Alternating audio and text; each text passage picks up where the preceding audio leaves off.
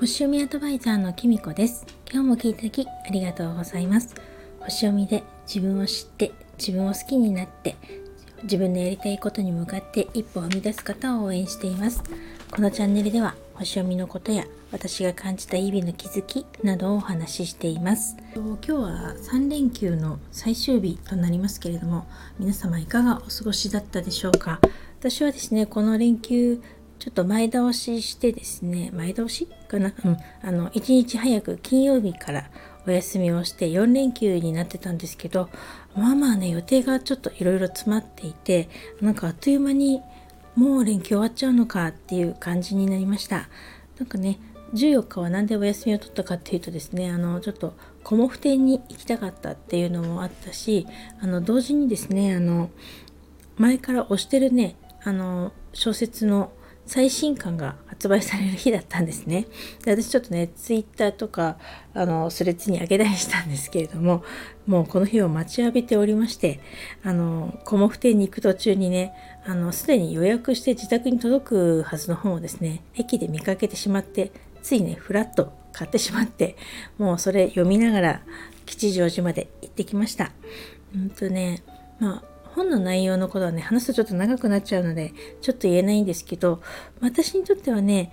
なんかちょっと期待しすぎちゃったのかなって思うような感じだったんですけどでもあの全体的なことを考えたらこれで良かったってね絶対みんなあの思うようなあの内容でした。なんだこのこの言い方ちょっと中途半端ですけれども私はちょっと自分が推してる人がいるんでそとその人に関してちょっとうんと思ったりするんですけれども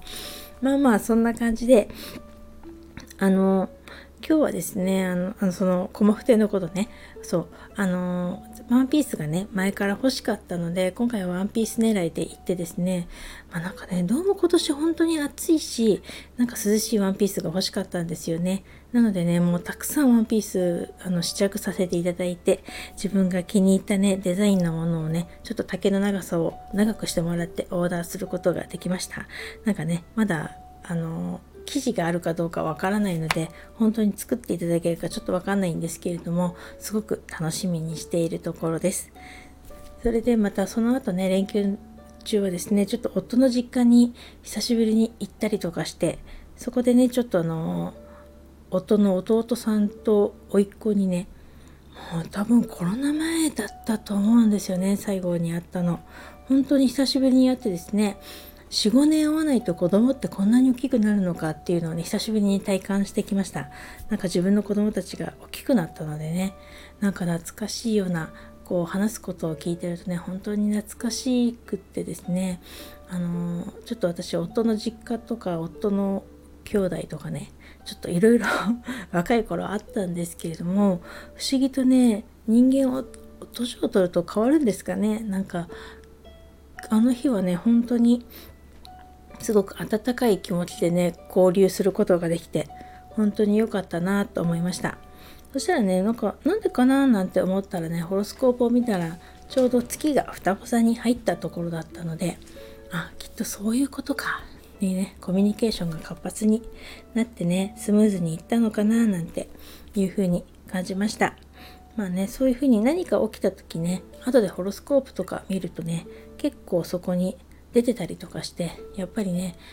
星にはね何でも出てるものなんだななんてねちょっと思ったりするんですけれどもこの今度ね18日に蟹座の新月が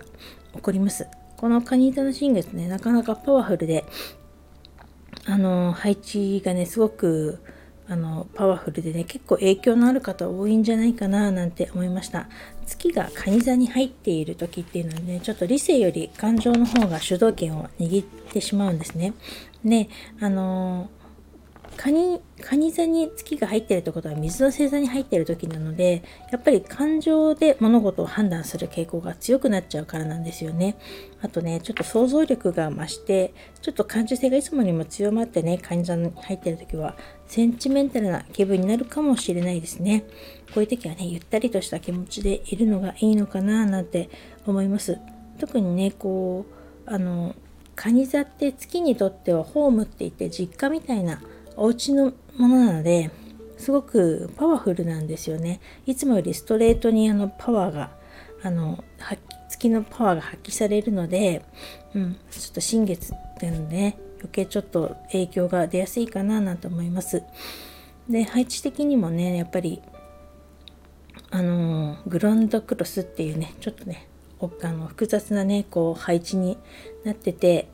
こう大きなエネルギーがね響き合うような感じになってます自分自身とコミュニティと社会性とあのそういった中でねこう起こるものなので結構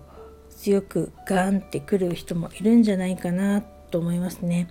特に今あの破壊と再生とか死と再生とかって言われるね大きな根底から人を根本的に変えあのシステムとかね変えたりする星のね冥王星っていうのが対人関係のエリアに入っているんですよね。まあ、逆行はしてるんですけれども結構この冥王星がねその複雑なあの配置の中に入っているのであの自分では避けられないような大きな変化を起こさざるを得ないようなことがね起きてる起きる可能性があると思うんですね。だからもうすでにねこの冥王星って対人関係のエリアに入っているのでこういうねちょっと突発的でなおかつねあの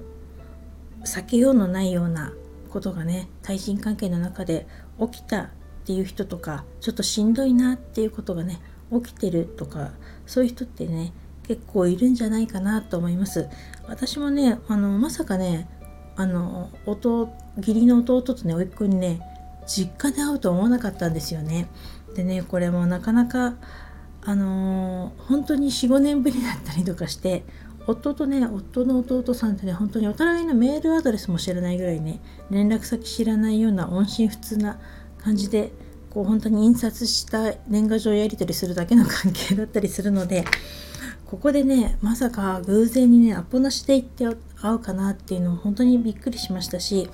そこでねどんな話すればいいのかななんて 思ったんですけど案外ねあの話が弾んだりとかして、まあ、ちょっと本当にびっくりしましたねでもね本当親が年を取っていけばいくほどねあの兄弟ってすごく大切な存在だと思うのでここでね本当に人間関係の見直しっていうのが必要なのかななんて思いました。あのこの新月のね後にですねあのあだからこの大きなねあの強いこの新月なんですけどねなんかきっと何か新しいことに挑戦勇気を持ってね挑戦しようとか自分の直感を信じてあの行動してみるとかねそういうことにすごくいい新月なので是非ねそういうのやってみたらいいんじゃないかと思います。ちょうどねこの新月の後ぐらいにすぐね濃度軸って言ってあの人生の転機になるようなあのこうドラゴンヘッドとドラゴンテイルっていうのがね1年半ぶりに移動するですね。でこれねあの人生の転機とも言われててそれぞこの移動する時がねそれぞれの課題やテーマご縁の在り方とかが切り替わる時って言われてるんですけれどもあのこのドラゴンヘッドとテイルがねご縁のポイントとも言われてるからなんですけどこれがね今度あのお羊座と天秤座に移動するんですね。そうするとやっぱりより個性とか個人とか自分のことがねすごく重要視されていくっていう風になると思うんですけどあのそうなるとねバランスを取ろうとして他者との関係性とかあの今までの自分とこれからの自分とかのバランスとかねそういうのとかあの今いる場所との関係性とかそういうね対人関係とかあの他者との関係性の在り方を見直すような刷新するようなことがね起こるんじゃないかって言われています。だからこれによってねこの1年半ぶりに変わってこれからまた1年半これ2025年の1月12日までなんですけどあの新しいあの調和の取れた形を目指してですね今までと関わる人が変わる可能性とかもあるのでそういう意味でもねやっぱりちょっと今これからあのちょっとこれから誰と関わっていくのかってことはすごく重要なポイントになっていくと思います。なんでねちょっと蟹座の新月だから余計こう感情的にとか思う部分とか感覚的にね感じるものもあると思うんですけどもちろん感覚的に感じることをすごく大切にしてもいいと思うんですけどあの感情的にねこうガッとあのあまりこうドーンと落ち込んだりとか逆にねカットしないようにしたいななんて私は個人的に思っています。なのでねちょっとまとまらない話になっちゃいましたけれどもこの新月ねあの自分っていうエリアで起こる蟹座で起こる新月なので是非ね自分にとって誰が大切なのか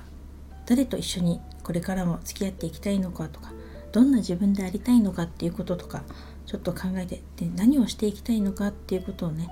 あの自分の直感に聞いてみて行動するような新月になったらいいのかななんて思っています。